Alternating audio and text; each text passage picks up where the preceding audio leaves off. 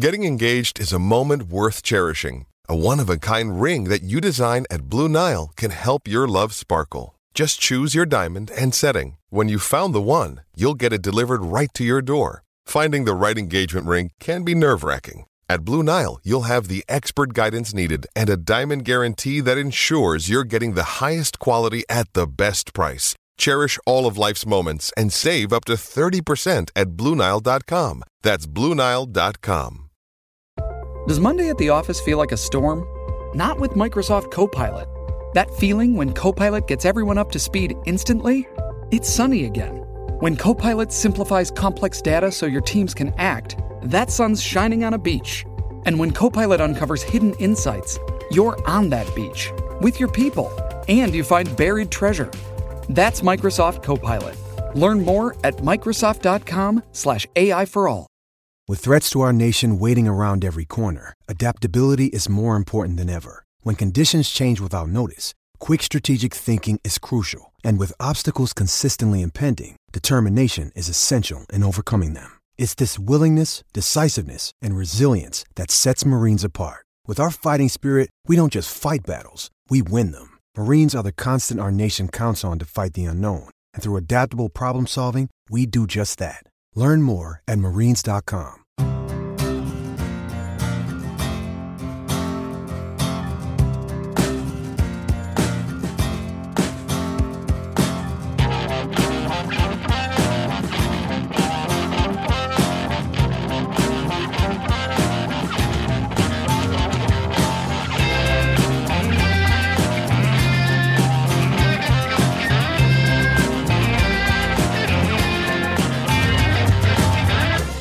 Hello and welcome to the Private Plan Podcast. Hey. Oh yeah, I just forgot about the score.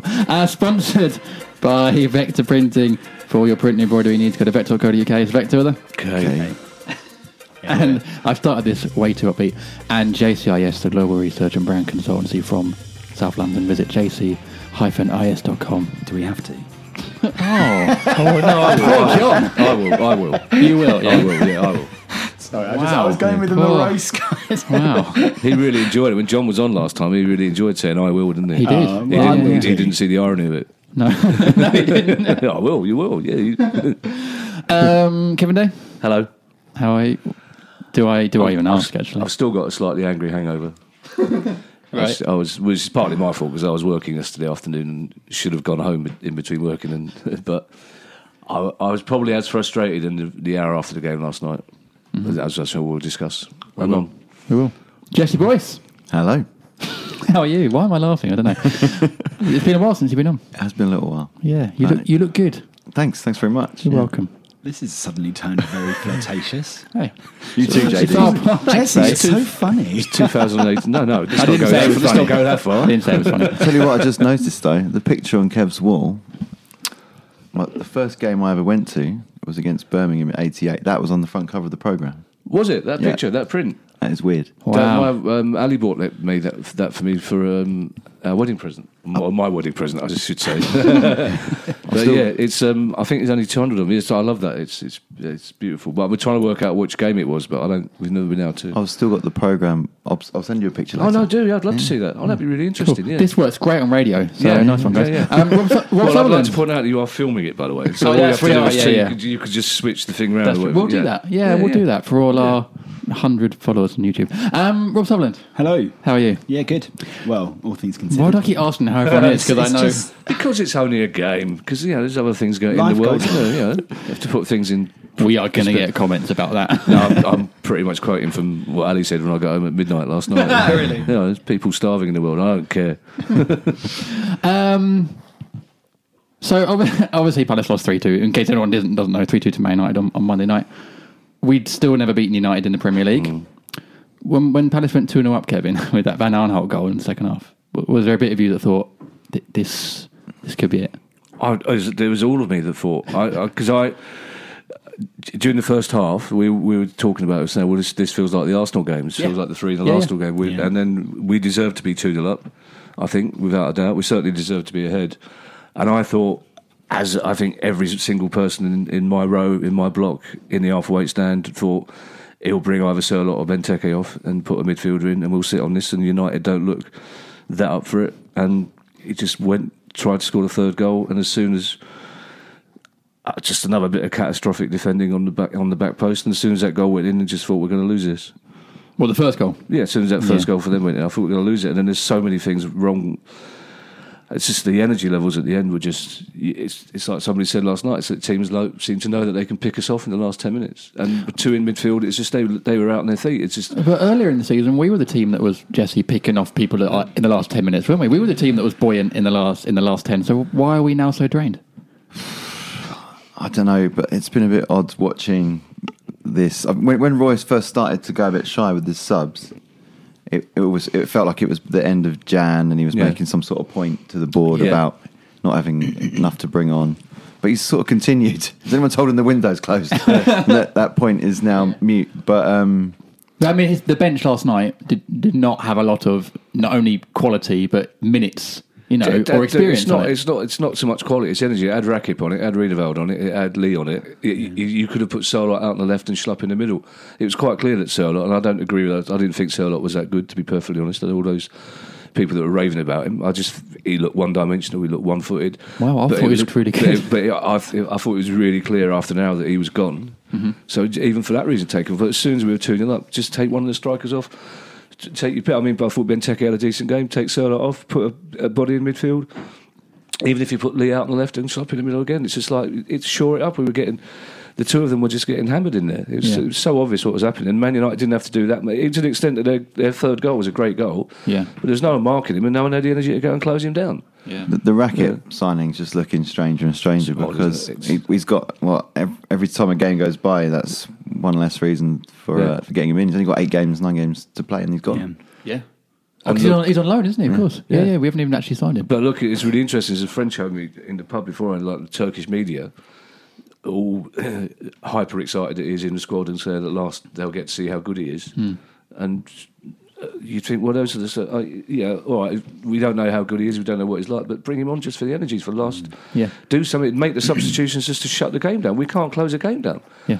Just pretend to be injured. Just no one goes down and breaks the game up. Bring a sub on just to waste a minute. Or it's... I was going to say, Rob, for a manager that's so experienced, it almost looks like an inexperience when it comes to game management, weirdly. I think there's an element of him potentially freezing, in that he just...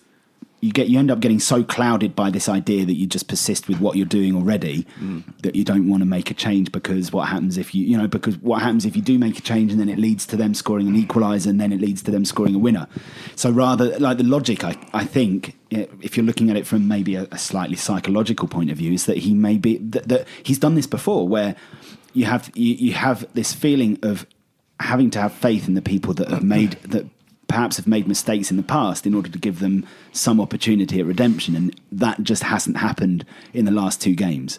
So now, ideally, after two defeats like this, 2 gutting late defeats, the hope is that he'll see that is a catalyst for change.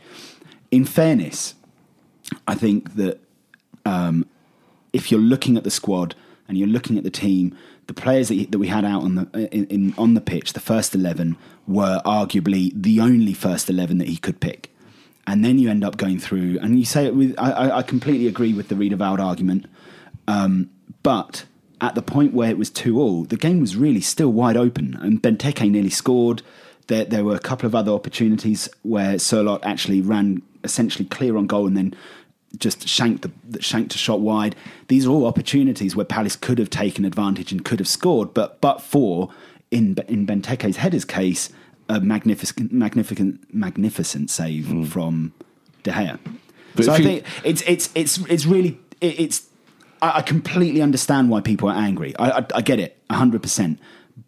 But if you look at it, if you're Roy Hodgson and you've got a first 11, and the first 11 that he's picked are literally the only ones that he genuinely trusts to do the job, and we already know that. First 11, but they've done that. If you turn that game on with a minute to go, and you saw it's 3-2, you think, oh, Palace must have been 3-0 down. They went 2 up front and got a couple of goals back.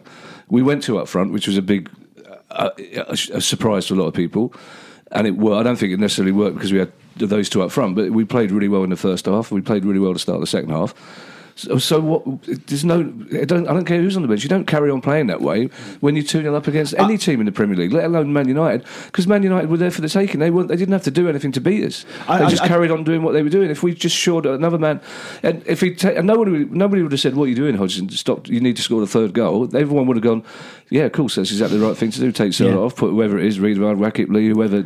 Put Delaney on as a third centre back. Do something." Yeah. I don't disagree, but then again, on the other side, on the flip side, you've got Man U bringing on Mata, Rashford, and you know you're talking about players of genuine quality. Yeah, and because they had space to play in, because we only had two in the middle of midfield. Then you're asking someone like Rakip, who hasn't played a first team game in our division for X number, since he signed, and hadn't played for months back in Sweden because their season had ended. Well, no, it's Sørloth. And you're asking him. Yeah. Well, that's true. He trusted Sørloth to go in. We don't know how good Rakip is. Why did we buy him in the first place then? Well, that's unless this is Hodgson's way of saying, I want to do the transfers next season. Perhaps. But I don't want people playing silly buggers.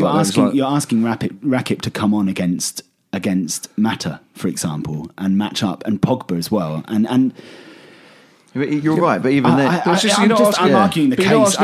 You're asking him to be a third defender in there with a third midfield player in there, because it was quite clear that MacArthur and Milivojevic were getting the run around, and just get a third body in there, even if it's Lee with his energy, just get somebody in there to get in the way. I think you're right, but it just makes the Rakip signing even more baffling, because you always know he's got 10, 12 games. That's it. Yeah. That's his shelf life with us. So surely that guy needs experience immediately. Yeah.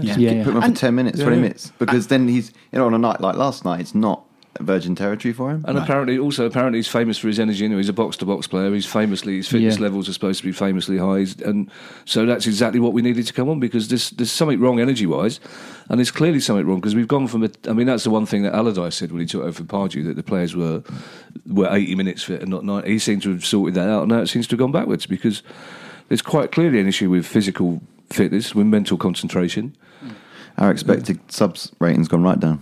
Thank God Andy's not here. But even things like Tompkins, that's just a lapse of concentration that shouldn't happen in the Premier League defence. And he was having a good game, I think. He was having a really good game. He was having a great game. Yeah, and he's been one of our best players. But that can also come from exhaustion on the mental exhaustion, because he's played so many games for us now. Well, he went off with cramp in the last game, and that's unforgivable for a Premier League footballer to go off with cramp.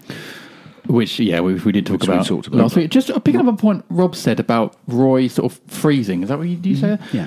And I just had visions of him in Euro 2016. Do you remember when we were losing to Arsenal, and he was sort of looking forlorn on the touchline, not really sure what to do. And Jesse, Roy has been brilliant for us, absolutely brilliant. And he did win Manager of the Year at London Football Awards last week as well, which is an interesting award. But are we starting to see now the first cracks in Roy, the first mistakes that he's made since he's come in, really? Well, I listened to the Five Live podcast today, and he was asked directly the question by the interviewer, do you wish you put some subs on earlier? I was like, with bated breath, couldn't wait to hear the answer, so I just tried to remember for now.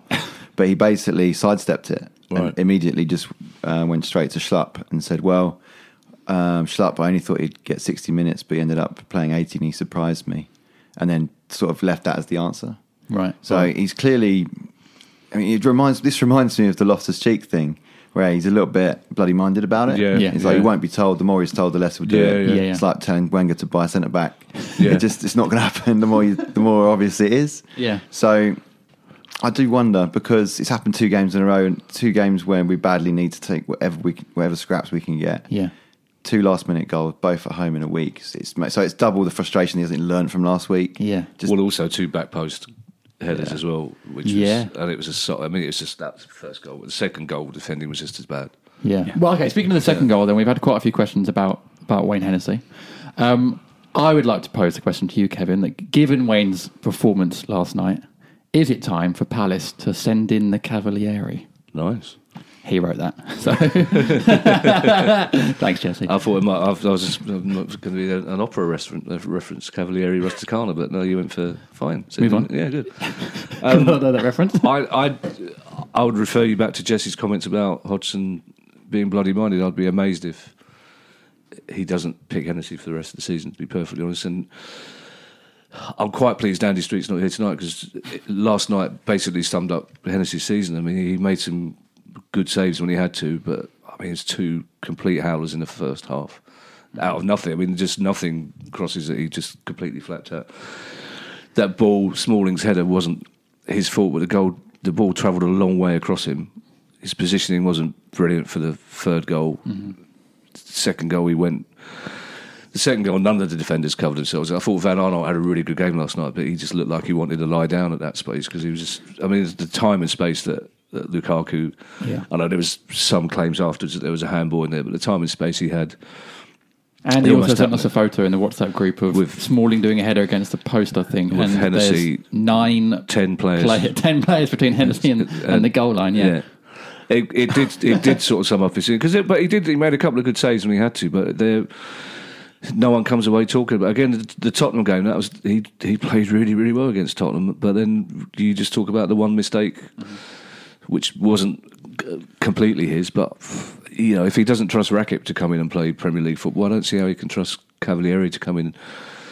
You know, I don't know who has the time to do these things, but somebody posted a video of Cavalieri in his last 5 games in Brazil, and he basically was a Brazilian Wayne Hennessey. Essentially, it's like he did it with a certain samba style, but also when the club are reporting that he's impressed in training, but he's there as a backup keeper. He's not there to take Hennessey's place. So I don't think Hodgson will send that sort of message. But again, the frustration is, but it's the back foot again. You know, Van Aanholt played really well, but one mistake. Tompkins played really well, one mistake. Yeah, I think I was saying we've got a little 5-year plan chat group as well, and I was saying as well that.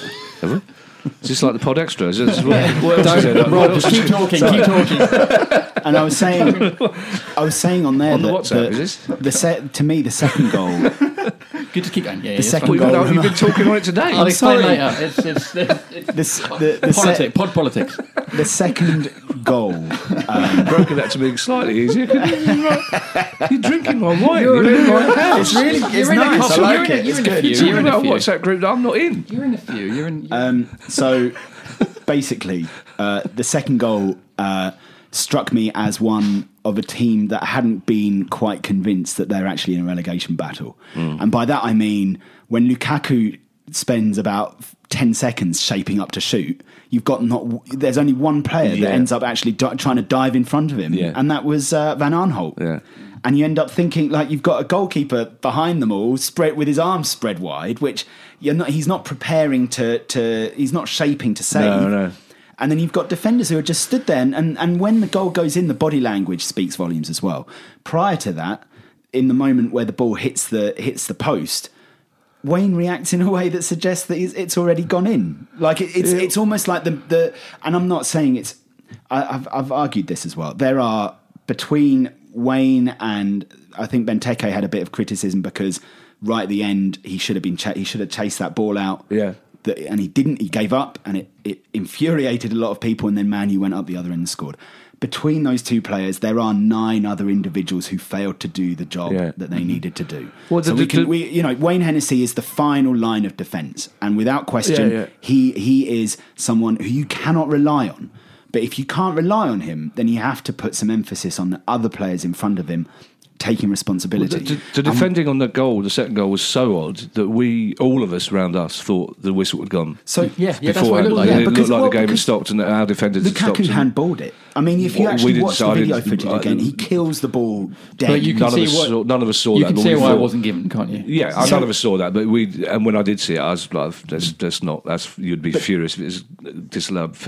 Although you saw the replay, there were fans behind the goal shouting at it. But I can see why it wasn't spotted. We thought the game had stopped because the other major issue that we have while we've got so many defenders out, while we've got Scott Dan out, and while we've got Sacco out, is that neither Kelly or Tompkins are actually defensive leaders. And what I mean by that is people who are like the organisers. Scott Dan was someone who spent a long time directing other players about where their position should be. You had the same with Sacco. Sacco is a leader. He's the kind of person that will lead not just by example but by instructing others. But if you watch the way that Tompkins and Kelly interact, they very often just leave it to the other guy. Like there's an element of that. Like unless the ball is really high, like in a place where Tompkins can head it and he heads it out, he does a great job. But if you've got the two of them together, neither of them seem to be able to communicate with each other in a way that actually needs to be done in a centre-back pairing. You know what, until yesterday I would have disagreed with you on that because I've said on the pod before that I think Tompkins looks a better player when he's the the boss centre-back, if you like, when he's the more experienced centre-back. And when him and Kelly have been together, I think... But last night, that was noticeable that there was no... And I thought what was interesting in the Tottenham game was that Fosu-Mensah was talking to Wan-Bissaka all the time. Mm-hmm. And considering Fosu-Mensah is only, 3 years older than him at most. But he was talking to him all the time. And that was noticeably absent last night. Not the one, but I mean Wan-Bissaka. And to be fair, with hindsight and with a day of not drinking... You'd reevaluate, and there are a lot of positives, and we did play really well. And one of the positives is Wan-Bissaka, who just looks at home at that level, and that's, you just wonder why he's not been. But then again, it comes back to exactly what Jesse says: is why we haven't trusted young players in the past. We put one in, and he looks at home in the Premier League. Yeah. So where's Rakip then? Where's Lukaku? Where's the other players? He's been put in out of necessity, not out of choice. But we've got 12 players injured. That's my point. Yeah, he's playing because we've got no other options. But it turns out to be. So why is Rakip? And we haven't got any other option than midfield. Yeah, when we got Sørloth is clearly not fit to get in the last 20 minutes. Schlupp's not fit. Yeah, where's Rakip then? I mean, where's Lukaku? It is weird that he does seem to put trust in a 17-year-old and not players that have been signed. But I was wishful thinking on my part that Cavalieri was going to go straight in just because. He'd been training for a month. I thought, it's just the paperwork. That's all I need to do. He's going, knowing that he'd played for Liverpool, it's not alien to him, right? Yeah. So he knows the country. He hasn't played a lot. But he knows Roy. He's played outside. He's going to go in, surely. Especially after all the pressure that Wayne's had on himself. But then Wan-Bissaka, I thought it was a huge compliment. That I came back for the second half, saw the sub, and that sub was hard for me to process. I was like... Rashford for McTominay, what's going on there? Yeah. And I'd decipher, and then he'd put Sanchez a bit more in the middle, hadn't he?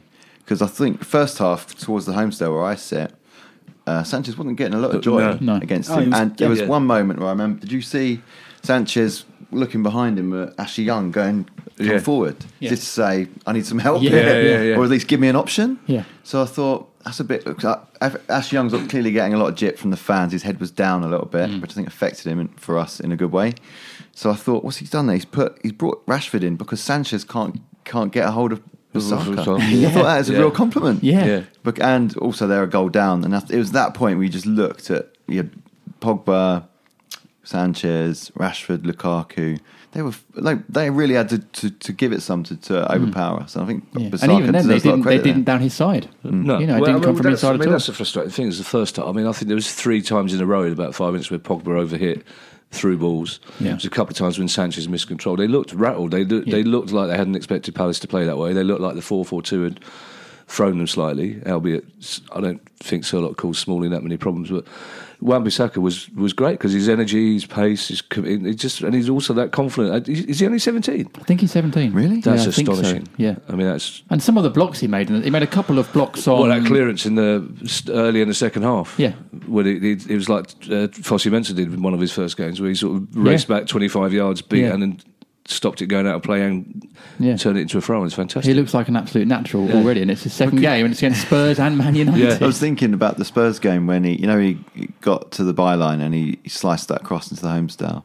I was thinking that's what we'll give him that, of course. We expect that. I've been watching Blassie do that for 3 years, and Wilf did that for 5 years. I'll give him at least one of those. There wasn't any of that last night. No, he didn't waste a thing. Well, Wan-Bissaka's 20. Is he? I was 20. Looks young. Because there's a couple of people around us saying last night, it's like, I wonder if he's an option further forward because he's got the pace. He played in a more attacking role when he was a youth player.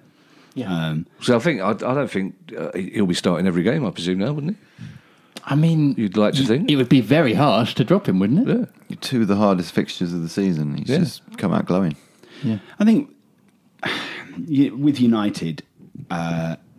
they're one of those teams that they've got so much quality though. Like when they were 2-0 down, you knew that if they scored that one goal, they would all just snap into gear. And from that moment on, Sanchez suddenly looked like a player who knew where his position was. Pogba seemed to just be able to. There were times when he was being challenged by 3 of our players, and he'd come out of it with the ball, and you'd wonder how he did it. They have that quality. That's the frustrating thing. Exactly. We should never have gone. We should really have just put all the emphasis on not conceding that first. Everyone knows that. Everyone knows what. And they're not the sort of team who come at you away from home. They're not. They'll sit back and see what you've got. Yeah. But everyone knows the quality they have, but we were beating them 2-0 and we deserved to beat them 2-0 and they didn't really look to know what to do, and then we didn't change anything. As simple as that. We handed it to them on a plate. And part of the reason that Pogba managed to step up so much in the midfield was that our two central midfield players were clearly flagging. Yeah. It was quite clearly flagging. If we can see that, then they can see that. Yeah.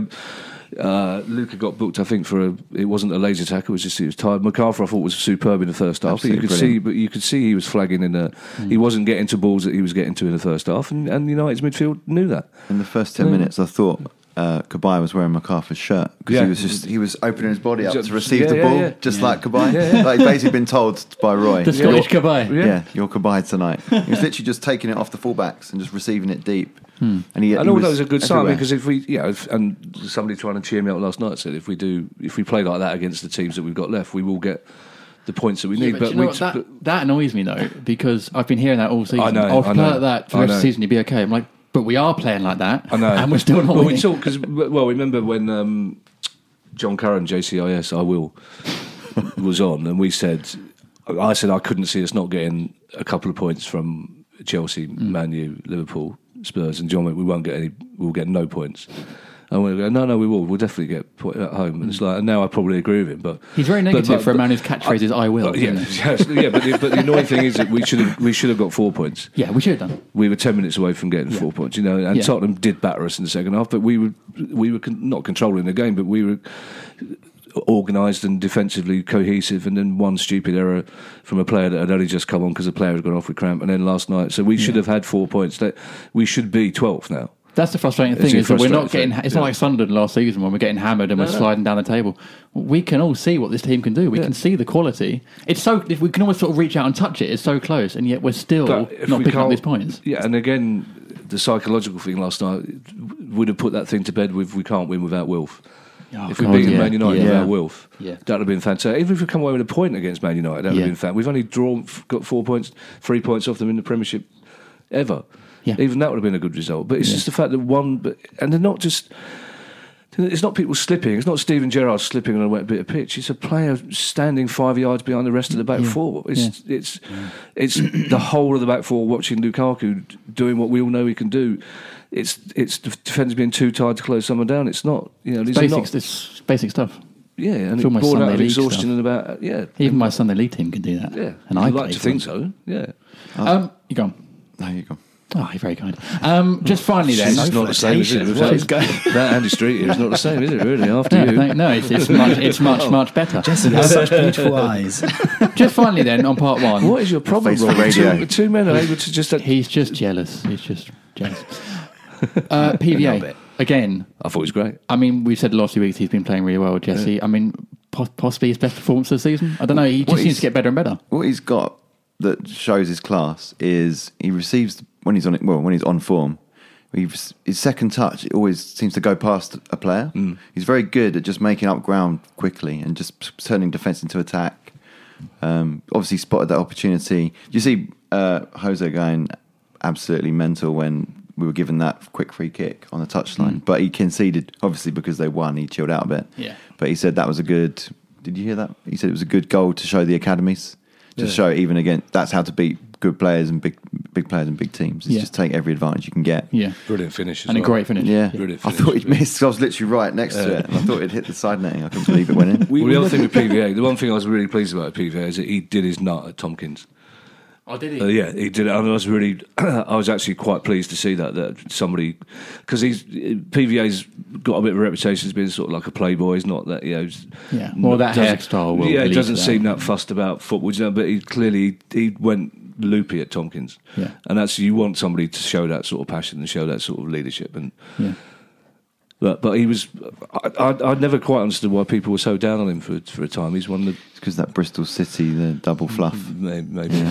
Fluff. But also I think that, tell me what you think, but for the first goal, I've seen that film, the Bristol City double fluff. He backed off Valencia for that cross. I swear he just took... I was trying to end part one on a positive. Yeah, he just did three little squat jumps in the same spot, or jump back. Yeah. And he just gave Valencia the chance to look up twice. Yeah. And decided to float it into the back post. I just thought If that, you know, it's like you just want the Jedinak mentality there. Just yes, just also static. That was the problem with the first goal, with the second goal as well. Just so static. They all stood there waiting for the inevitable, yes, almost, which suggests to me that there's an element of, it's not defeatism, because I don't think they are defeated. Like, you don't go 2-0 up against Man U with a side that's defeated, but it's like that kind of even with Palace fans at 2-2, the stadium went quiet.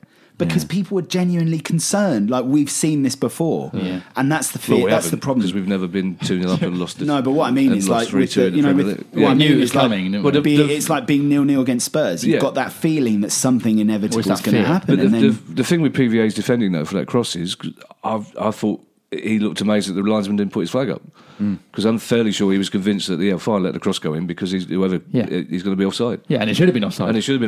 Basically, because he would have expected the rest of the back four to be in line with it. If you pause it when he crosses it, the other three are exactly in line. It's just Tompkins is behind. You know what's really frustrating? On another slightly negative note, and I don't want to draw these out. We'll let these two flirt a little bit, and then they'll be fine. They'll lift the whole thing up again. Kevin, the thing that really annoys me... I am getting married, by the way. The thing that... Not to Jesse. I am married. Oh, well, this is going to be really awkward. No, but okay. When you look at the statistics, I think Benteke had one key chance and he headed it on target, and De Gea made that save. But that in itself is a really troubling statistic, because you've got two players who are supposed to be good in the air, like strong, physical. Players that you want to nod the ball, like put the ball towards, and every time our players, like Schlupp and Townsend, got the ball in positions where they could have just spent a little mini second looking up to find that player to cross to, they didn't do it. And to me, when you've got someone like Benteke and his only statistic is one key chance, one header, that to me suggests that there's a problem with how we're playing him. Like, Benteke did a fantastic job, I thought. I thought he had a really good game. Yeah. Genuinely. Made the goal, to be fair. Yeah, and really did do a goal line clearance as well. And he's numerous clear headers in the box. He was strong. He was powerful. He tried to... The only times that I had frustrations with him was when he'd try and take the ball down and run with it. He just seems to be a little bit aimless with it. But if you've got someone who's so good at heading the ball, why aren't we putting the ball in so that he heads it? But do you know what it reminded me of? The header against... De Gea was good. It was down, and it was an amazing save. But it just reminded me of that previous game where he didn't quite put his head through it. Yeah, just a little bit more power, it might have got past his hand. Yeah. It's that. You just come on, man. Yeah. Just get your head on it. Put your head through it. But a little word for Sørloth. I know he was a bit of a. He's still acclimatising to Premier League, but just in 2 weeks. But Dembele was bouncing off him against Spurs. He's physically very strong. And Pogba just was made to look like, you know, a boy against him. Yeah. He has got some qualities. So he has, and I might have been a bit harsh, but he uses him against the wrong people as far as I'm concerned, because Smalling is the most overrated centre-back in the England team, I think. And he didn't use his strength against Smalling. Smalling had one of his easier games defensively. He barely won a header against Smalling. He didn't use it. He didn't back into Smalling. But he'll learn those things. Well, so that's why, again, he was clearly knackered. He's come from the Danish Super League or whatever it's called. Yeah, he was clearly... Inappropriate name for a league. But it's really difficult. He's thrown in against Everton, against Tottenham, against Man United. Yeah. Which, again, why not Rakip is mystifying. Mm. But he's thrown against three really physical teams, and of course he's not physically fit enough to do it. So again, that was another reason for bringing him off. Yeah. Yeah, but he has shown in those times, I think, he's got the potential and the qualities. Well, he has, but I think what he's also shown is that he can't play as a left winger, and he can't play as a two. He can't play as the second striker. He might be able to play as the main striker with another striker off, and I'd like to see him play in the Benteke lone striker role. See what I thought there's a potential of like a him and a Benteke. It's not as much potential as me and Jesse. But that's not going to be. That's not going to. And we're going to play in the future, is it? That was a one-off against Man United. I'm fairly convinced. That might be a necessity. And they did go for a lot of the same balls, which is, you know, it's really obvious. Sometimes professional footballers are right when they say it's, you know, these are specialist roles. You can't just put two players together who've never played that way and expect them to suddenly be Keegan and Toshak. Yeah, yeah. I'm trying to think of a less. I mean, you could have gone for Right and Bright. I mean, I could have done. Yeah. Shearer and Ferdinand. Yeah.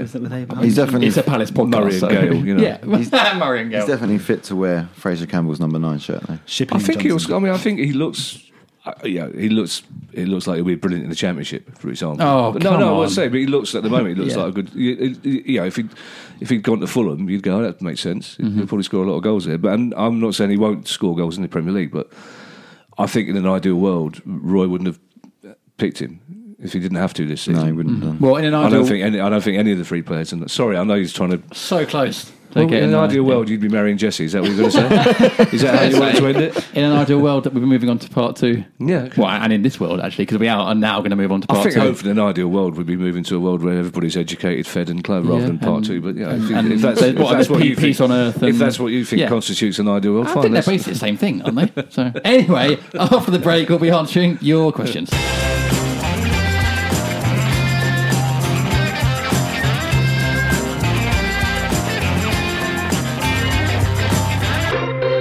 Welcome back to the 5-Year Plan Podcast. Hey. Pod 248. Oh, wow. Very close to 250, around the corner. Have you arranged anything like you've been promising since pod 239? No, sponsored by Vector. I really need to do things. Vector Printing, for your printing embroidery needs, go to vector.co.uk. It's Vector with her. Okay. And JCIS, Global Research and Brand Consultancy from South London. Visit jc-is.com. I will. Very nice. No one does it like Endicott, though, do they? No, I thought you were going to say like JCIS, but... Oh. Endicott does have a certain sort of gravitas, doesn't he? He does. Before we start with part 2 and the questions, there was some sad news that came out of the game yesterday that a Palace fan sadly passed away before the game. Rob wasn't there. Apparently so. There were a number of witnesses. I believe Jesse actually walked past it at the time, but unfortunately a Palace fan was, it appears from reports online, that Palace fan has died. Yeah.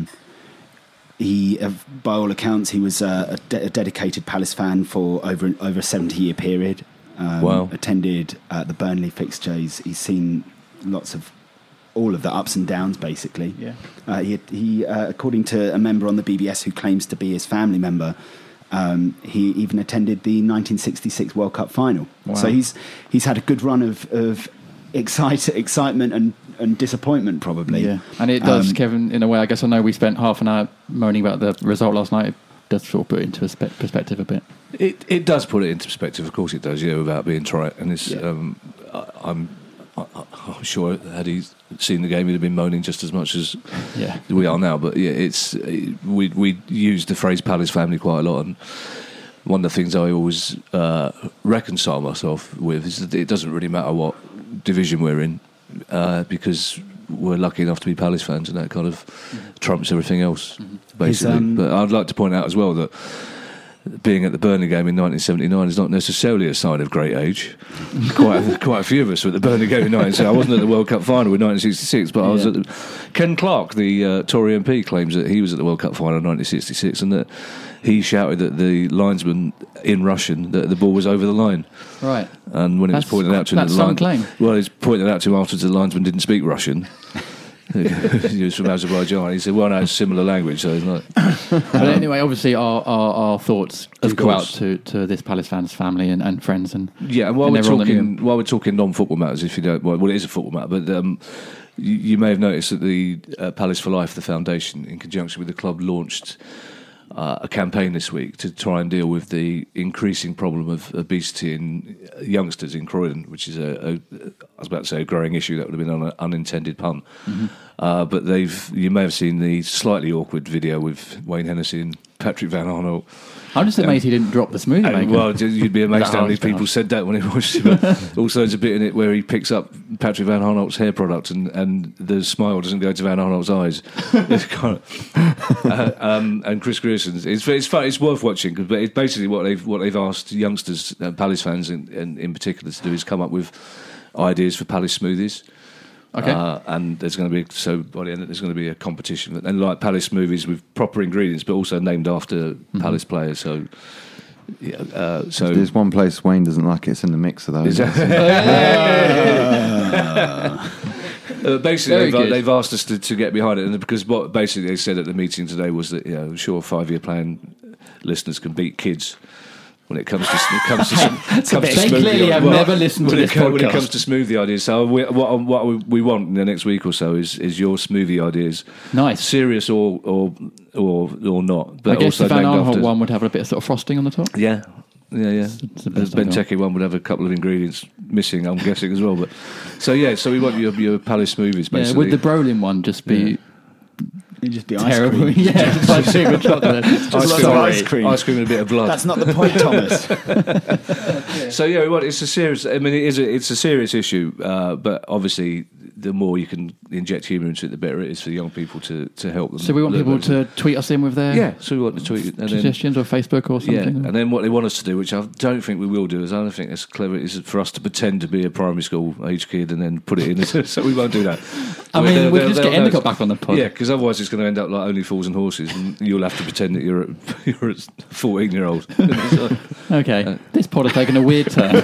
It's a famous episode of Only Fools and Horses. The Groovy Gang. Yeah, the Groovy Gang, exactly. Yeah. Where Del Boy enters Rodney into a competition for 14 to 16-year-olds. That's good knowledge. So anyway, good knowledge. I like it when you're on, Jesse. That's right, mate. Cultural references just fly happening over again. Jesse is enjoying this. Yeah, you're turning me now, Jesse. It's all well. If you tweet in your suggestions at FYP Fanzine or email.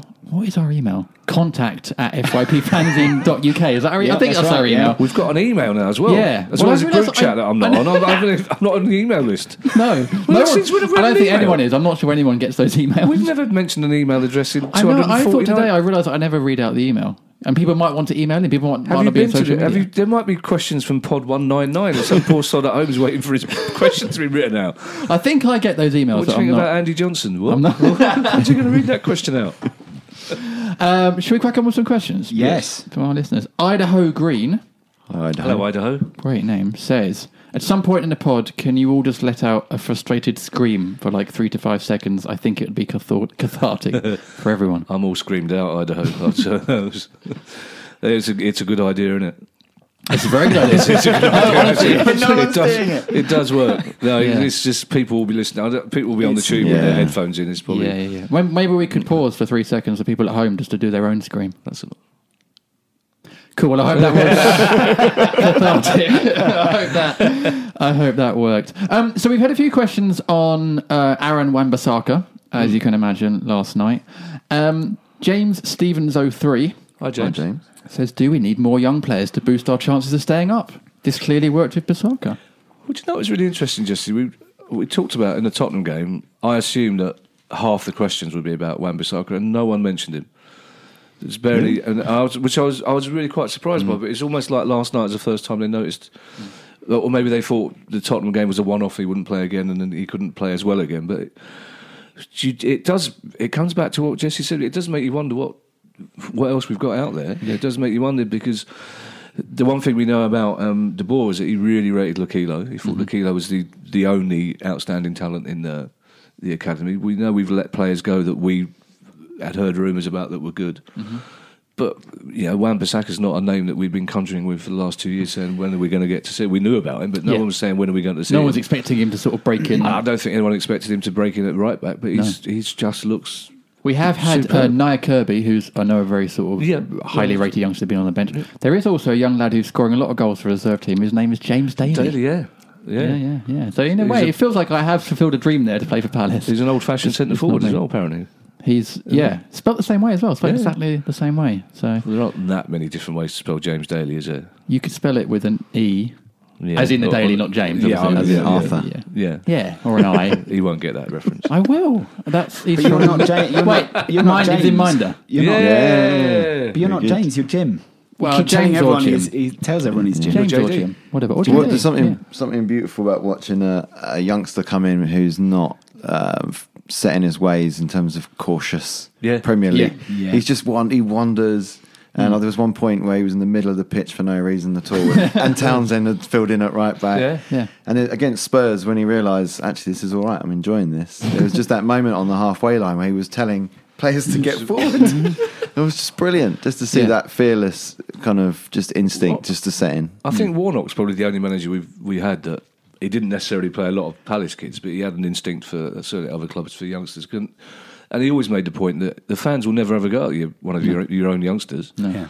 And it is a joy to watch. It does add to your pleasure by 10%. It's like when Wilf comes through. Unless that player is Sean Hankin, in which case you get ripped to shreds for misplacing a pass. Yeah. But that was years ago. Still that, even when you watch, even when I watched, you watch Chelsea, you want Victor to do well. You want ex-Palace players to do well. And when you see, and it.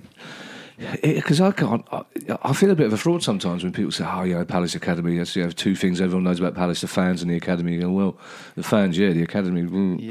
But there are some players that come into a first team and they do look a bit sort of nervous and stuff. And then sometimes you get a player, and it happened with Klein when he came in, happened with Wilf. Well, even not with Wolf necessarily at the start, but where they look like they've been playing for years. And that's what Bissaka's like. He just looks like an experienced pro. I think Klein's the best example, or the best... Yeah. Best comparison, really. Yeah. And he, like you say, he looks like he belongs there, and he also looks like he's having fun, which is so far up the pitch, second half even. Yeah. He's just really helping out. He's got so much pace that he can afford to do that. Yeah. Like he kept up with all of. There was the excellent tackle towards the end of the second half. He's physical as well. He's really good. He times it perfectly. Yeah. Times it perfectly. It's one of those things. The thing is.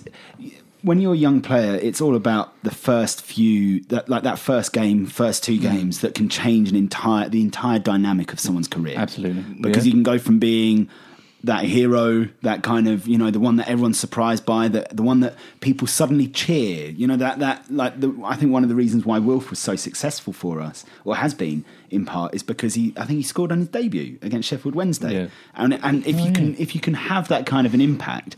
Suddenly everyone gets excited about seeing you play, and they want you to succeed, and there's not that nervousness, there's not that hum of what's he going to do next, is he going to make a mistake? It's all about, look at this guy, he knows what he's doing. I think it was Coventry actually. Was it Coventry? Yeah. Oh, you're also, right. We sent Wednesday down. It was Clinton Morrison that scored. But also debut. The thing with Bissaka as well is he's got so much pace and so much energy. You think, we could probably play as a wing back as well. Yeah. And the thing is as well, energy is one of those words. Everyone, Gary Neville, every second word he uses is every second word is Aaron Ramsey.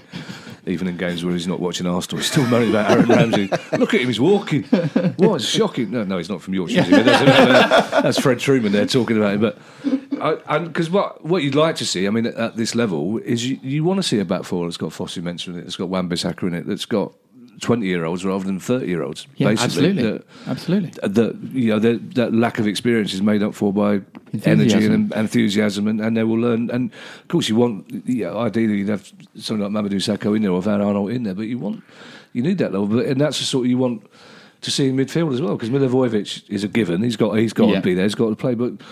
He needs 22-year-olds, 23-year-olds around him. I like Gyro, and it comes back. It comes back to Riedewald. It comes back to Rakip. It comes back time and time again to the same question. It makes you wonder how close or how much he was on De Boer's radar, because he didn't like Wardy. He played him out of some sort of desperate last move, and he was willing to play.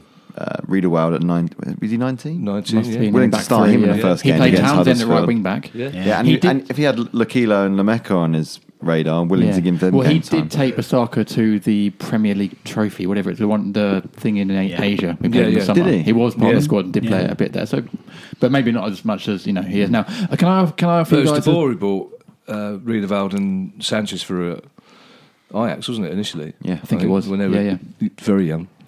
Mr. Cadbury's Parrot. Hi, Mr. Cadbury's Parrot. Hello. Sounds like a huge. Does he lay cream eggs? Uh-huh. Says, I've never seen James Daly raise one eyebrow before that. James Daly now. I thought that's... what are you in the adverts on the Tube? What name do you go by under there? Just... Miracle Man. Just James. Miracle Hair Man. Shane Warne. Yeah, we'll call you up for legend. Legend. Mr. Cadbury's Parrot says, assuming we go down... It's not a great start. Not assuming anything. Would you swap an immediate return with the current squad? Won't happen because they'll all go for 2 years in the Championship, but 5 academy players in the first team: Wan-Bissaka, Kirby, Daly, Baptiste, and Dreher. It's a complicated essay of a question. No. Sorry, I'm not assuming we'll go down for a start off. Okay. Anyway, next question. Yeah. I think he's saying, would you scrap it all again and start with a young team? I think whatever happens this season, and I think we will stay up, whatever happens, there needs to be a shake-up.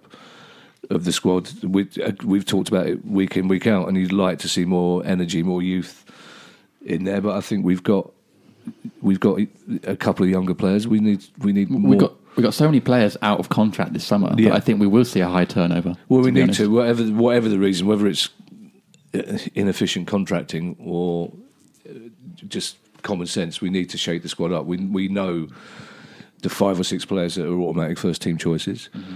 We have to get a few more that are automatic first team choices, and we have to make the squad stronger. But to be fair, we've been saying that since January 2014. It just doesn't. Yeah. It just doesn't work that way anymore either. It does, because you look at the season we came up, we bought 12 players or something like that. Yeah. Just simply because we knew that I think Scannell had left by then, but the Scannells of that kind of generation just weren't given a chance to step up. Well, because most managers, I mean, Pulis was very open and honest about it. He said, I won't play kids in a relegation battle in the Premier League. Full stop. And you'd expect. I think there's a lot of Premier League teams you'd only see the kids in the last 2 games of the season when you're already. But then you have teams like Southampton who do continue. I know they're struggling this season, but for the last 5 years they have brought people through, brought kids through straight into the first team, and they've done all right. Yeah.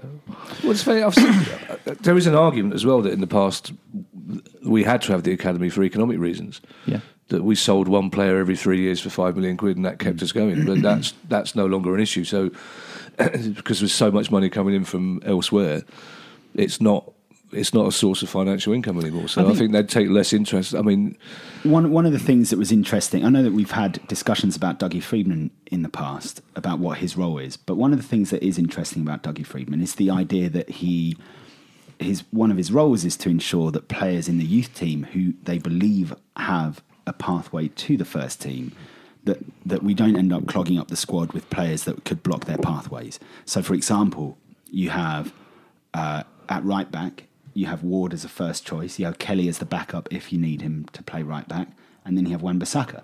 So the ultimate reason that Wan-Bissaka is playing now is because he doesn't have Kelly in the way, because Kelly's playing centre back.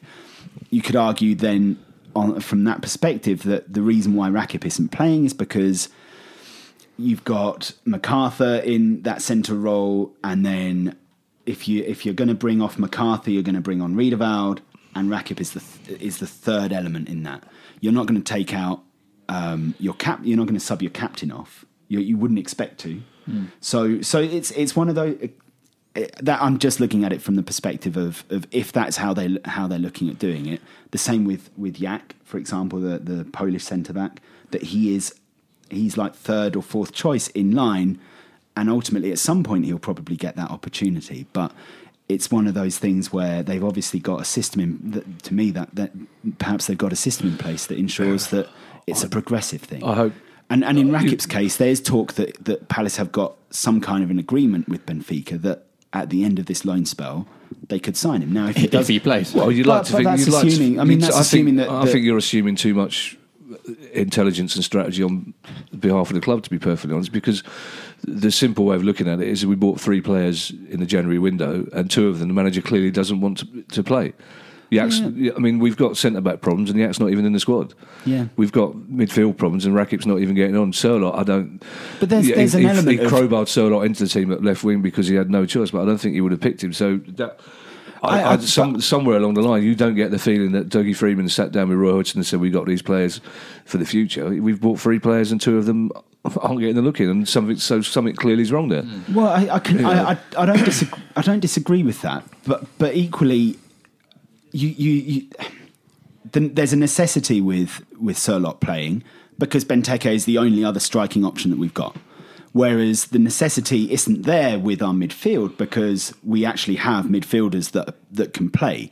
And up until Kelly ended up getting injured, Yak wouldn't have been a necessity either. So I think we've only got 3 midfield players. No, we've only got that at the moment. I think a lot of this is about. You compare it to last year with 4 players that came straight into the first team. Right, but Allardyce brought those players in. You get the feeling that Hodgson didn't bring these players in. No, and Hodgson clearly doesn't want them. We didn't have a director of football then. Well, but we didn't need one. Allardyce didn't want a director of football. Yeah. But Allardyce identified 4 players, and he got 4 players in, and they started in the first team. Right, and arguably they helped to keep us up. You're comparing, but Allardyce wouldn't have had the option to sign the 3 players, the 4 players that he signed this year, because we've got 11 players out injured, all of who we're paying wages for. You've got to fit all of those players into a wage structure. It's not like we suddenly stop paying them wages because they're not playing. But we haven't replaced the players that are injured. We haven't. But that's the problem, because we genuinely can't afford to actually do that. That's one of the issues that we're facing. So then you end up. You could still, to me, I think the importance is if you're going to argue that Palace aren't being progressive enough in terms of looking at things long term, which Rakip could be, because if there is, in case there is a long-term option for him, and Yak could be, because, you know, ideally it would be great to have more than one or two backup centre-backs. You've got to look at it from, you know, you can't argue that we don't have a progressive plan and then bemoan the fact that we sign players with that progressive plan. I'd love to have a progressive plan, were it not for the fact that we were third bottom of the Premier League. Of course, but we're hamstrung by having 11 players out injured. We're hamstrung by having a centre, like Scott Down. That argument makes no logic. We've got 11 players out injured and two of the players we bought aren't replacing the players that are out injured. Yeah, but that's so what's the point of buying players for the future when we've got 11 players out injured? Replace the players that are injured. Scott Down is, I think, one of our highest paid players. What I'm saying is that you're talking about. We're a Premier League club. We can afford to play. We'll lose a lot more money by being relegated than we'll lose by paying wages. Because of our wage structure, it sounds like we can't afford. There's an element of that because you've got Scott Dan. We've changed the wage structure in the past. Scott Dan is on a huge amount of money. Sacco's on a huge amount of money. You're talking about our two best centre backs. So that's the real question. If we get relegated, that's a ludicrous argument because the wage structure. Well, the real question is how are we in this situation? How are you in the position? Dougie Freeman. Well, let's have a Dougie Freeman pod then, because that's about time we started asking questions of him. We've had a lot of Dougie Freeman pods. But it's like the real question is we bought three players in, and only one of them's in the first. Has got a look in, and he doesn't. To be fair, you know, he looks like a potentially good player, but he's not going to keep us up. Sørloth's not going to keep us up. We bought four players last year that kept us up.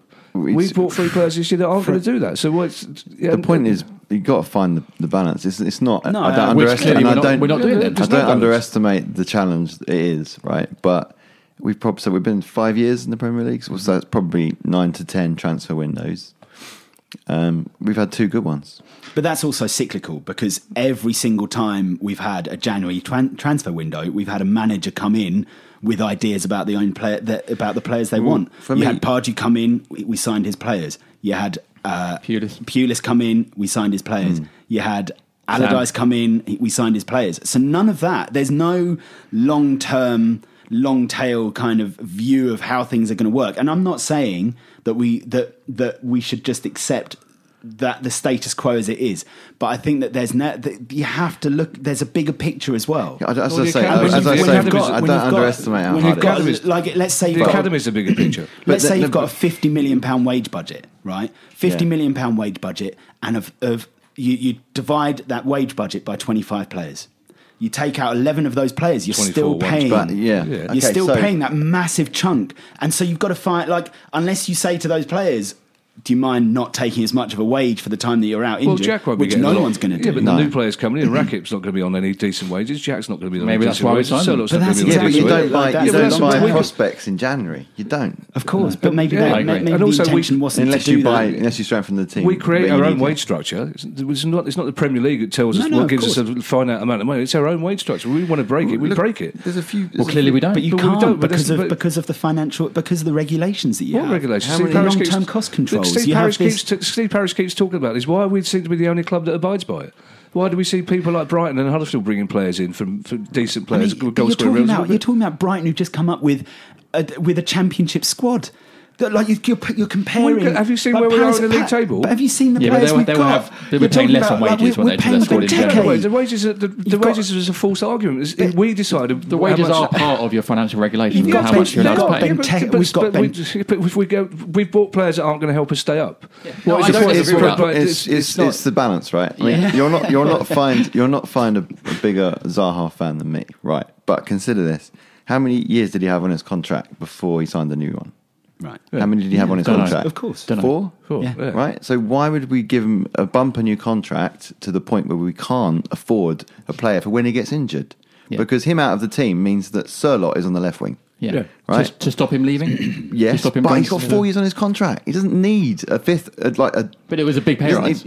Yeah, exactly. Which means we can't afford a player that can possibly step in his shoes. The Zaha thing is interesting as well, though. Because we can't beat a team without him. What Wilf report? There's no balance. Wilf signing that contract has almost hamstrung him as well, though, because how many other clubs that he's going to aim to go toward, like they would ideally like to sign for, would accept to pay the kind of wages that we do. Okay, well, that's a debate all for... All of them, except Tottenham. That's a debate for another pod. Every single club in the Premier League will pay Wilf more money than we pay him, except Tottenham. Okay. Let's move on. I do have a question about Wilf, actually, although it's not related to this contract or anything. It's from Peter Windsor. Hi, Peter. He says, where does Wilf fit into the team when that started last night?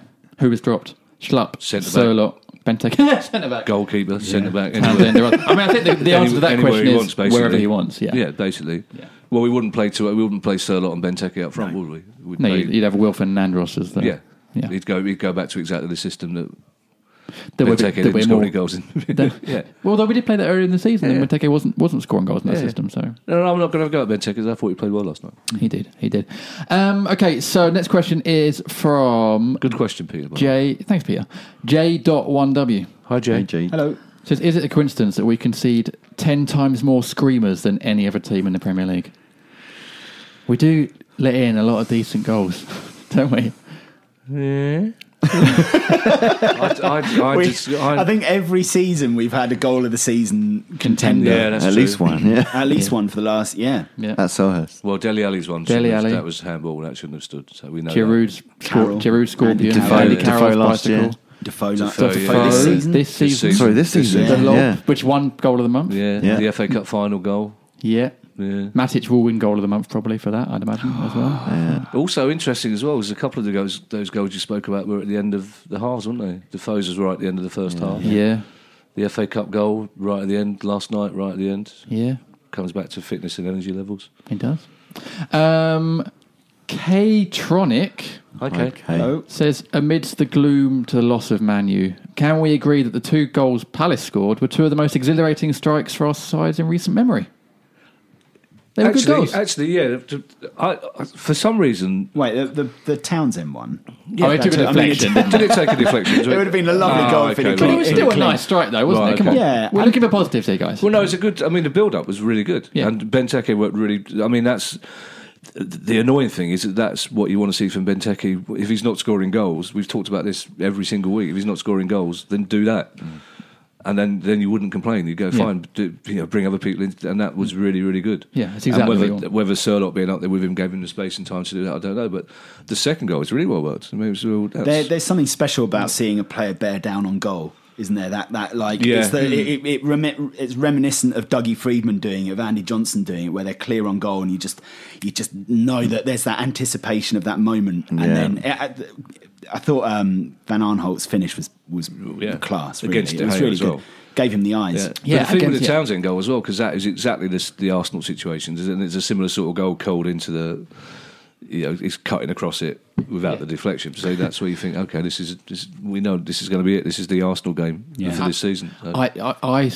At half-time, I saw Sam Jordan, who does the Palace social, and I said the exact same thing to him. This feels like the Arsenal game for him. And it was a Monday night as well. Yeah. How wrong we were. The next question is from Thomas Pratt. Hi, Thomas. It says, can someone explain what's wrong with Sacco, as in Mamadou? Does he still want to play for Palace? We've had very little in the way of updates with his injury, unless I'm missing something. And Slam JL says, do you think there's an issue with Mamadou Sakho wanting to play for Palace? Reading between the lines of Roy's post-match interviews, it may be the case. It is a strange situation. So it is if you're looking at if you're trying to find a reason to think it's strange. Yes, we are. And the reason why I'm saying that is that Sacco, to be fair to him, has had a series of injury problems. Like it's not like he's a player who's never had issues before.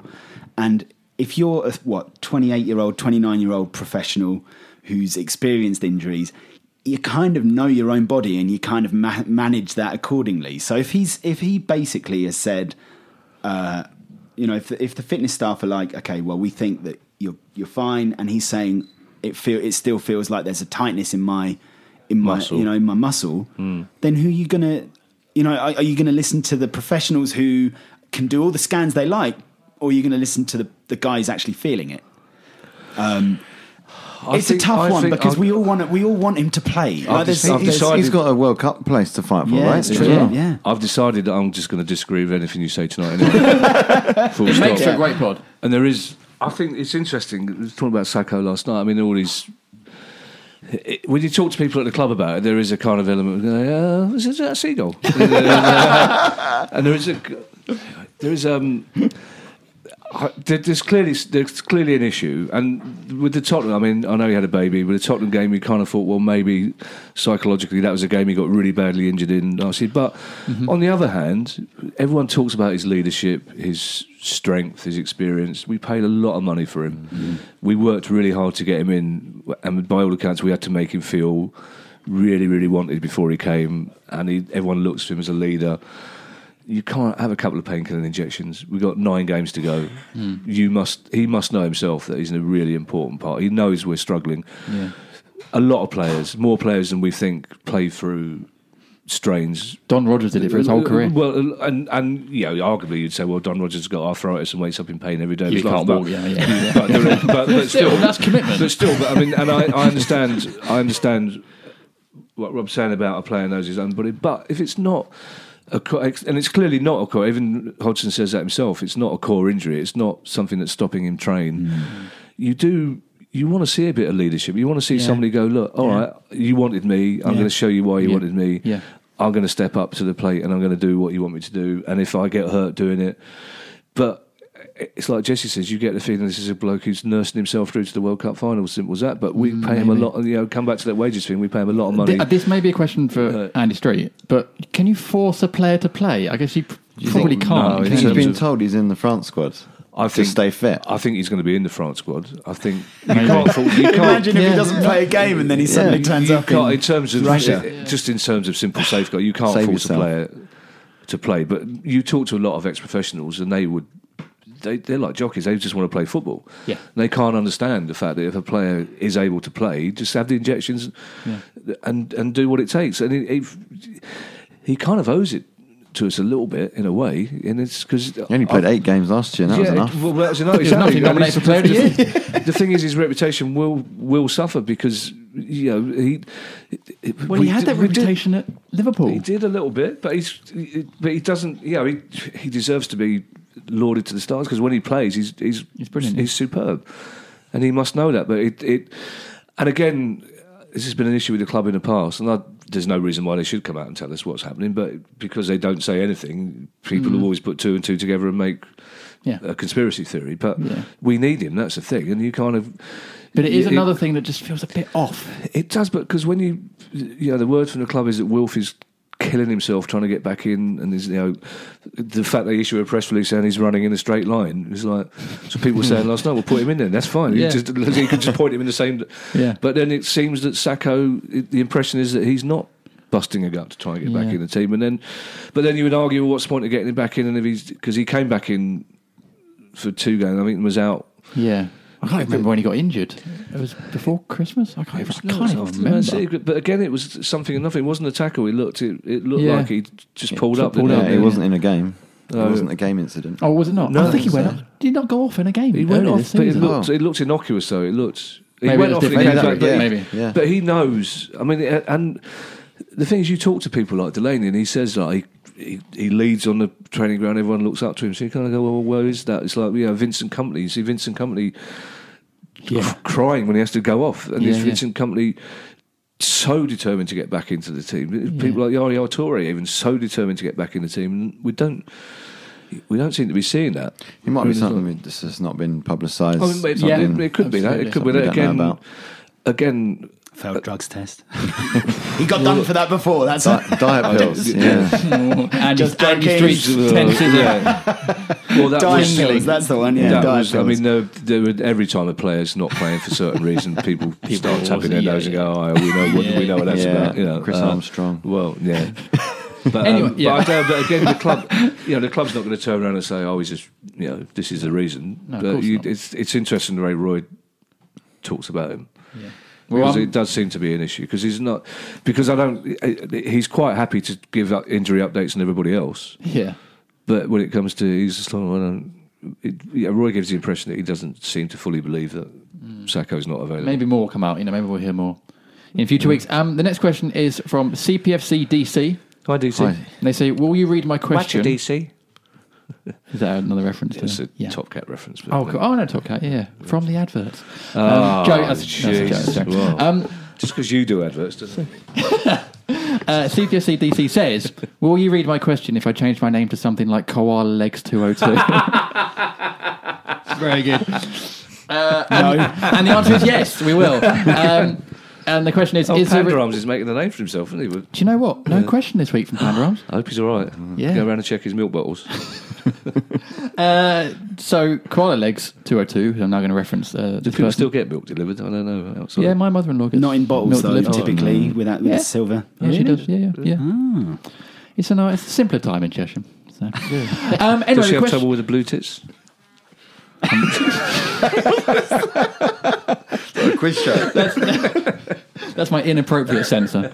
The question is, it started so finished. It was a comedy staple that birds would peck the top of your milk. No, I didn't. I didn't know that. No, I thought you were just being very rude about my mother-in-law. In real comedy shows, it's great tits, but yeah. Okay.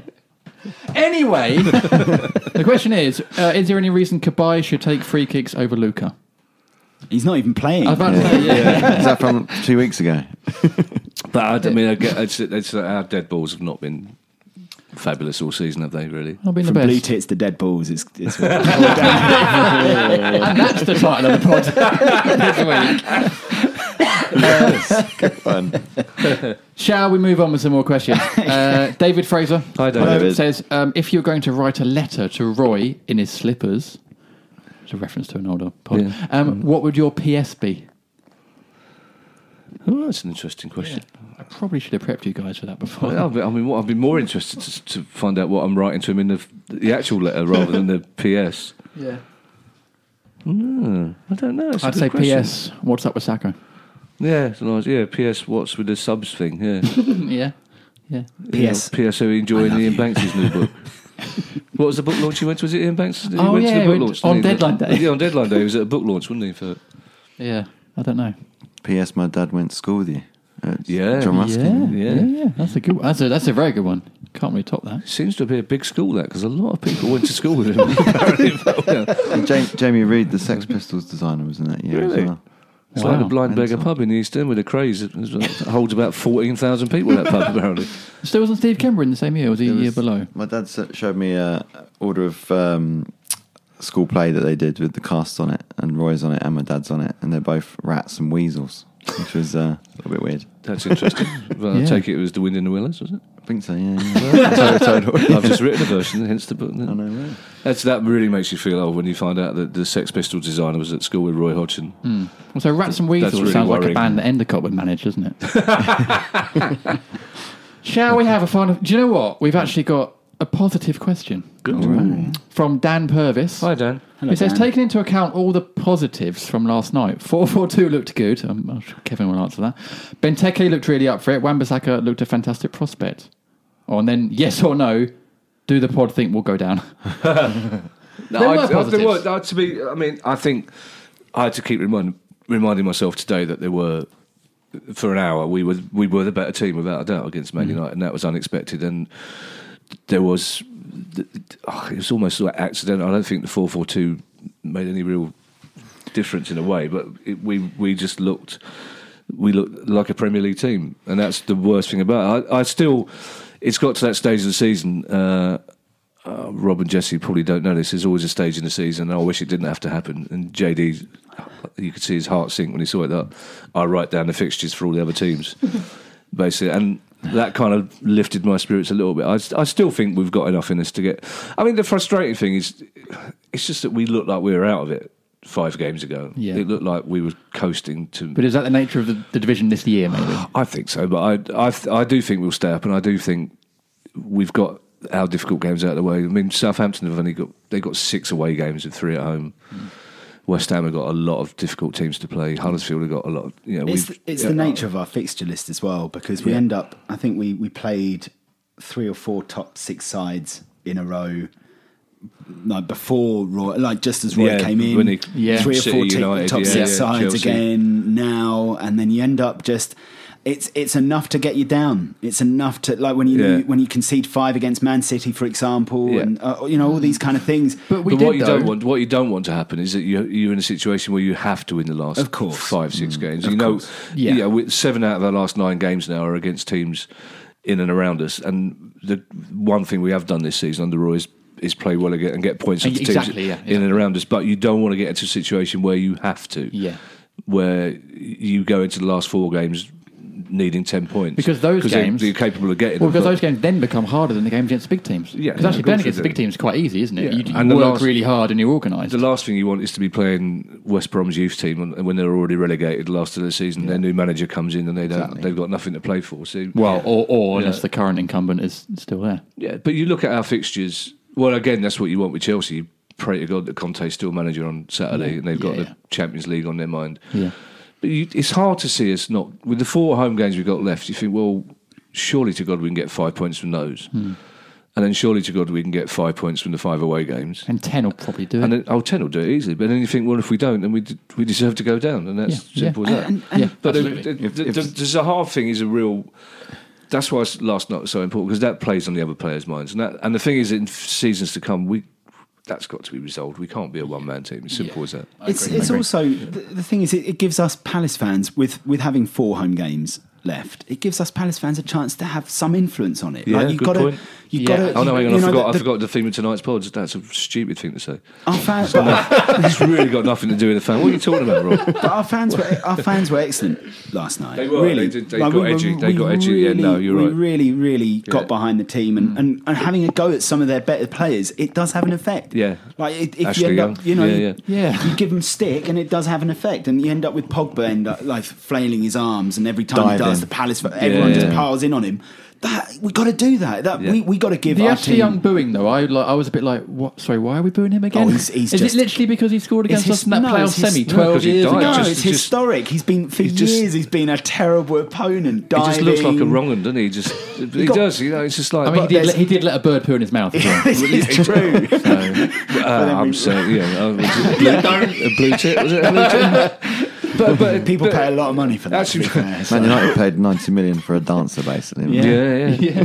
But I mean, Rob's point's a fair one. As Jesse said earlier, it's like Ashley Young was affected by that. He was quite clearly. It really rattled him. It was so constant. This is what we as Palace fans love. We love these kind of situations where we can really get behind our team, and so we just got to take advantage of that, and we got to do what we know we can do. Like all we can do as fans is get behind the team. Yeah, one of them. You know. Yeah, we can. We can get a point. We can beat West Brom at home. Surely we can. Sure. Brighton is what it is. Yeah. At some point, if we end up building that new stand and we suddenly start to develop ourselves as a team, we could get Jose Mourinho as our manager, because he loves Palace. Came out with a comment yesterday saying that he loves the stadium and loves the fans, the atmosphere that we made. They were beautiful. Beautiful. Well, they are. I mean, he's saying that now. Every time we play him, he seems to have something to say about Palace fans. Yeah. So, speaking of Palace fans, that's a terrible link. Bex. Hi, Bex. Hello. Says, has Kevin got any more thoughts about swimming naked? Yeah, I accidentally... I saw that. Apparently, I didn't realise that Ofsted inspectors are meant to be anonymous. So this is a great start to an anecdote. No, it was because we were talking about Palace fans who do really interesting jobs, and Bex and I happened to mention that Bex was an Ofsted inspector. Do I have to bleep that out now? No, it's fine. It's out there now. Bex, I didn't. Who knew? Who knew that?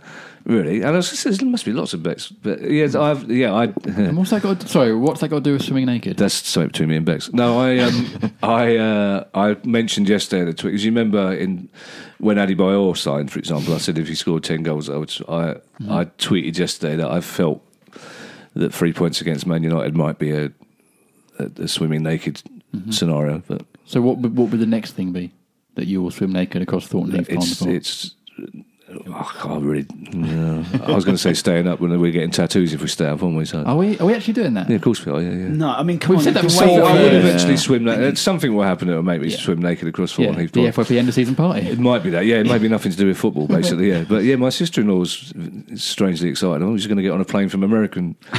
wow. Okay. But she doesn't realise that there is no pond in Thornton Heath Pond. Basically, it's just a couple of Polish lads sleeping rough and some coke tins.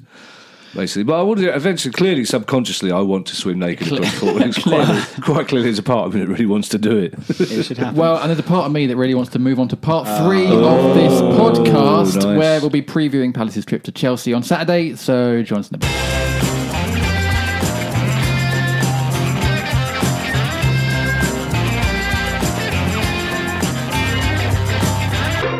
Welcome back to the 5-Year Plan Podcast. Wee. Pod 248, sponsored by Vector Printing. For your print and embroidery needs, go to vector.co.uk, and that's Vector with a K. And JCIS, the global research and brand consultancy from South London. Visit jc-is.com. I will. Oh, nice. Yeah. I'm sorry, I'm miles away. I was hypnotised by Rob's watch. Yeah, just as you were talking about printing and embroidery, there's some sort of space age thing on his wrist. Yeah, it does stuff. Cool. Does it tell the time? It tells the time. It sounded like my messages that I get on my phone. Sounded like my dad there. Does it tell the time? Palace's next game is Chelsea away. Mm. Oh. Chelsea, weirdly, we've become their bogey team in recent years. Now, James. No, I said it before the last game. I think. I said it last pod. We won our last two games there. Yeah, we have. Yeah, beat them at beat them 2 out of 3 times at Palace as well. Yeah, last two. Yeah, yeah. The John Terry goal. Yeah. We always seem to have it. It used to be Liverpool, didn't it? Yeah. We were a team that we always seemed to sort of get results against. It now seems to be Chelsea.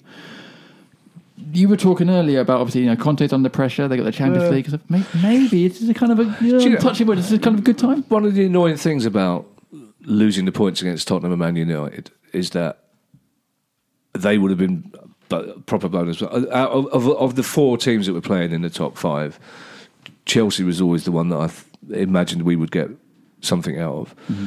So the thought that we let those points slip away against Tottenham and Man United is frustrating.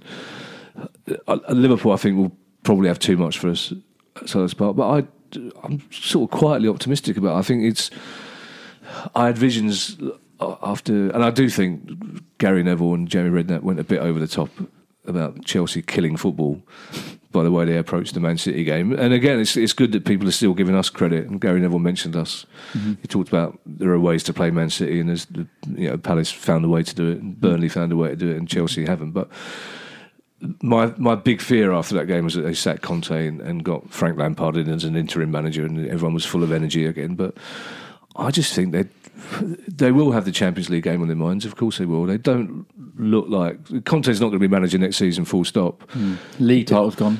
Mm-hmm. Conte doesn't look like he's got any real interest in winning games. So I do think it's famous last words, but I think we've got a chance of going there. And our only issue being that when we beat Chelsea earlier this season, Wilf came back. When we beat them at Stamford Bridge, we had Wilf playing and Benteke.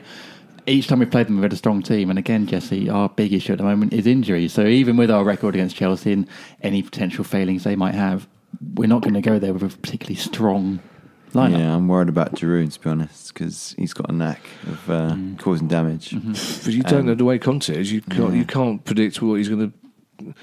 who he's going to start with anyway. And with the Giroud Morata at the weekend. They have a striker problem, don't they? Giroud's fit. I mean, Giroud's eligible for Champions League game. You don't know who's going to start. And it's like they just don't look like a team that... I mean, they look so frustrated. They look like they wanted to play football on Czech's there to be shot at, isn't he? I doubt I said the Czech more than... Plays for Arsenal. Sorry. Yeah. Don't know what I was thinking. Courtois. Yeah. But, I mean, their back forwards, or whatever it is, the system, Rudiger's doesn't look... Fantastic. They look a bit like a team just not quite sure what they're doing. Just a bit. They're slightly better quality version of Arsenal. They're shipping goals more than they are. They're conceding a lot of goals. I think they've lost as many games this season as the year as we have. They're basically a team like Arsenal in terms of that kind of lack of spine, lack of kind of leadership, lack of. Direction, really. Well, the first teamers aren't doing it. Kante's had a quiet season by his standards. Lewis has been dropped. Yeah. Hazard's not being as powerful as he has been. Morata's got some sort of issue. Yeah, Willian's been good though. They've still got Fabregas and Hazard and Willian. They've still got players that are good enough to win the game. But I think that again, I'm fairly certain if had Man United been playing a Champions League game on Thursday or Friday, we probably would have won last night. And I think the only thing Chelsea got is the Champions League. And it's not beyond the realms of fantasy that they can get something out in Barcelona. And I think that'll be on there. Yeah. Just in terms of how they're going for tackles. I mean, none of them will want to miss the Barcelona game. Yeah. Yeah. And I just think if we go there with a positive frame of mind, which we tend to do for away games, and I think we can score against them. They're letting goals in. So how do we approach this one then? I think Bissaka's got to retain his place. He deserves it. So. It's also got to be said, like the last two games, as disappointing as the end of those games have been, we haven't actually been, like Spurs were easily the better side, but we've not been shown up in terms of scoreline. Yeah, yeah. It's not like we've been thrashed. You know, after that Man City defeat up at City, you were thinking, oh, if this is going to be the norm against teams of that level, we're really, really going to struggle. But in each game, we've turned up and we've competed, and you end up with, like the Man U match, they had coaches after, at the end of the game, congratulating Palace players as they came off because they knew they'd had a tough match. If we can go into games against the game against Chelsea with that attitude, I think it gives us a chance, doesn't it? It's not like you can't write Palace off. That's the key thing. Yeah, despite these last two last-minute defeats, you can't write a team off because of those. It's not a game that's impossible to look. It's not a game where you say I can't see Palace getting anything out of it. I think the difficulty psychologically, because you could see they're all on the floor last night. They're going to take a bit of lifting. Yeah. But hopefully, like we've sort of done, we start the pod furious and frustrated, and you end it. You know, it's a bigger highlights. Picture as well, doesn't it? Because we've looked at the run, and you've written down the teams and stuff everyone's got. The bigger picture is still, you know, we're well in this, and we've got a very good chance of getting results and staying up. Yeah, but I suppose Hodgson would say the even bigger picture is that it's a miracle that we're well in this, considering where we were. Absolutely. After 7 games, basically. Yeah. And if you'd said to us after those 7 games, oh, by the way, you'll only be 3 points off 12, you'd say, all right, fair enough. And we knew this was 4 games that were going to be trouble. So Everton, Spurs, United and Chelsea. Like, we knew this was the tricky patch. We've known this was coming. And also, as a mate of mine said last night, it might be one of those rare occasions when it does work out for us because we've played difficult games with players missing. Yeah. And that with any luck, players will be back for the team, for the games that we think we can... important ones. That we can win. Yeah, and to be fair, as he said last night, he's far more optimistic than I am. We haven't. Yeah, I was slightly annoyed at the Tottenham games. I thought we could have taken the game to them a little bit more than we did. But last night we played like a Premier League team playing another Premier League team, and we haven't looked out of our depth even with those.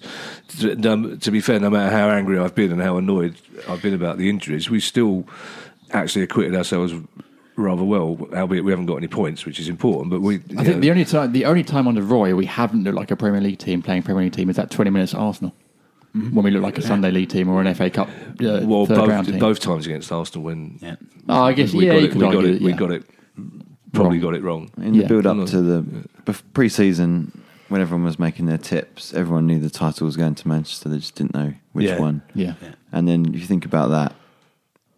We're disappointed not to have taken 6 points off them at Sørloth. Yeah, fair point. Should have beaten City. No, fair point. Should have won last night, really. Yeah, and I think as well, you could argue if you compare that to the away games. Yeah, when we conceded 4 and 5. Yeah, the improvement between now and then. Yeah, massively. Is. Okay, and just to point out, Henrik Young. Hi, Henrik. Hello. Sent us a question asking how we'll do at Chelsea, but says we can attack.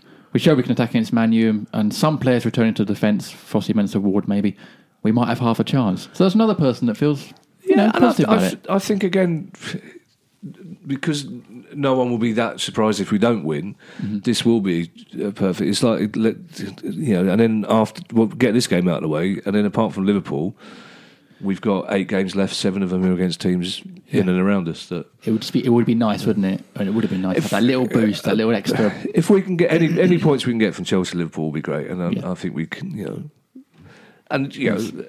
We get a win and a draw, we come out with 4 points against those 4 teams, and everyone's going, "That's great." If we got 4 points against those teams, exactly, and then maybe the mood around online and everywhere changes. There is. I mean, I can understand why. I mean, after the Everton, everyone did suddenly go very flat, but I think that's because we just thought after the winning at Leicester, winning at Southampton, it did look like we'd pulled it off. Basically, this division is such a scummy, difficult division to kind of compete in.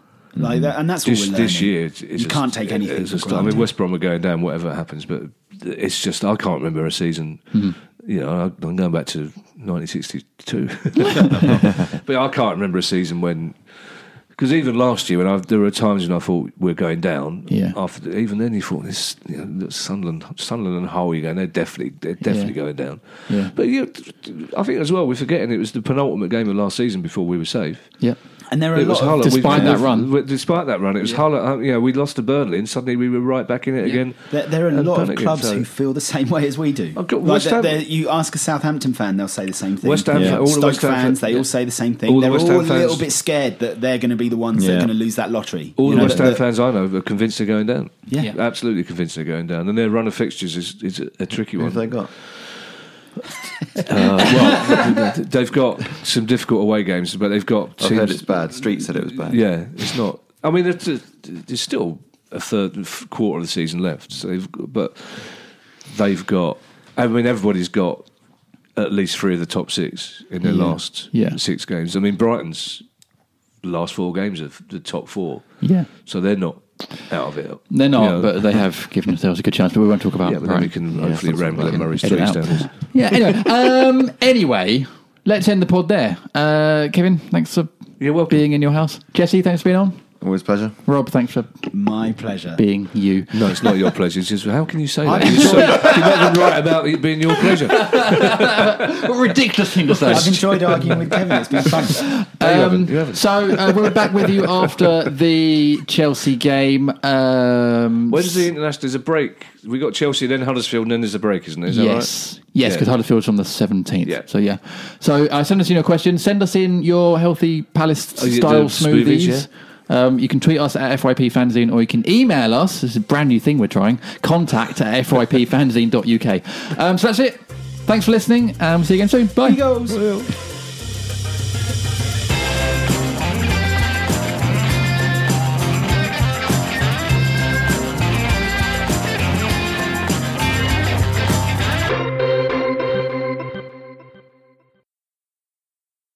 Sports Social Podcast Network.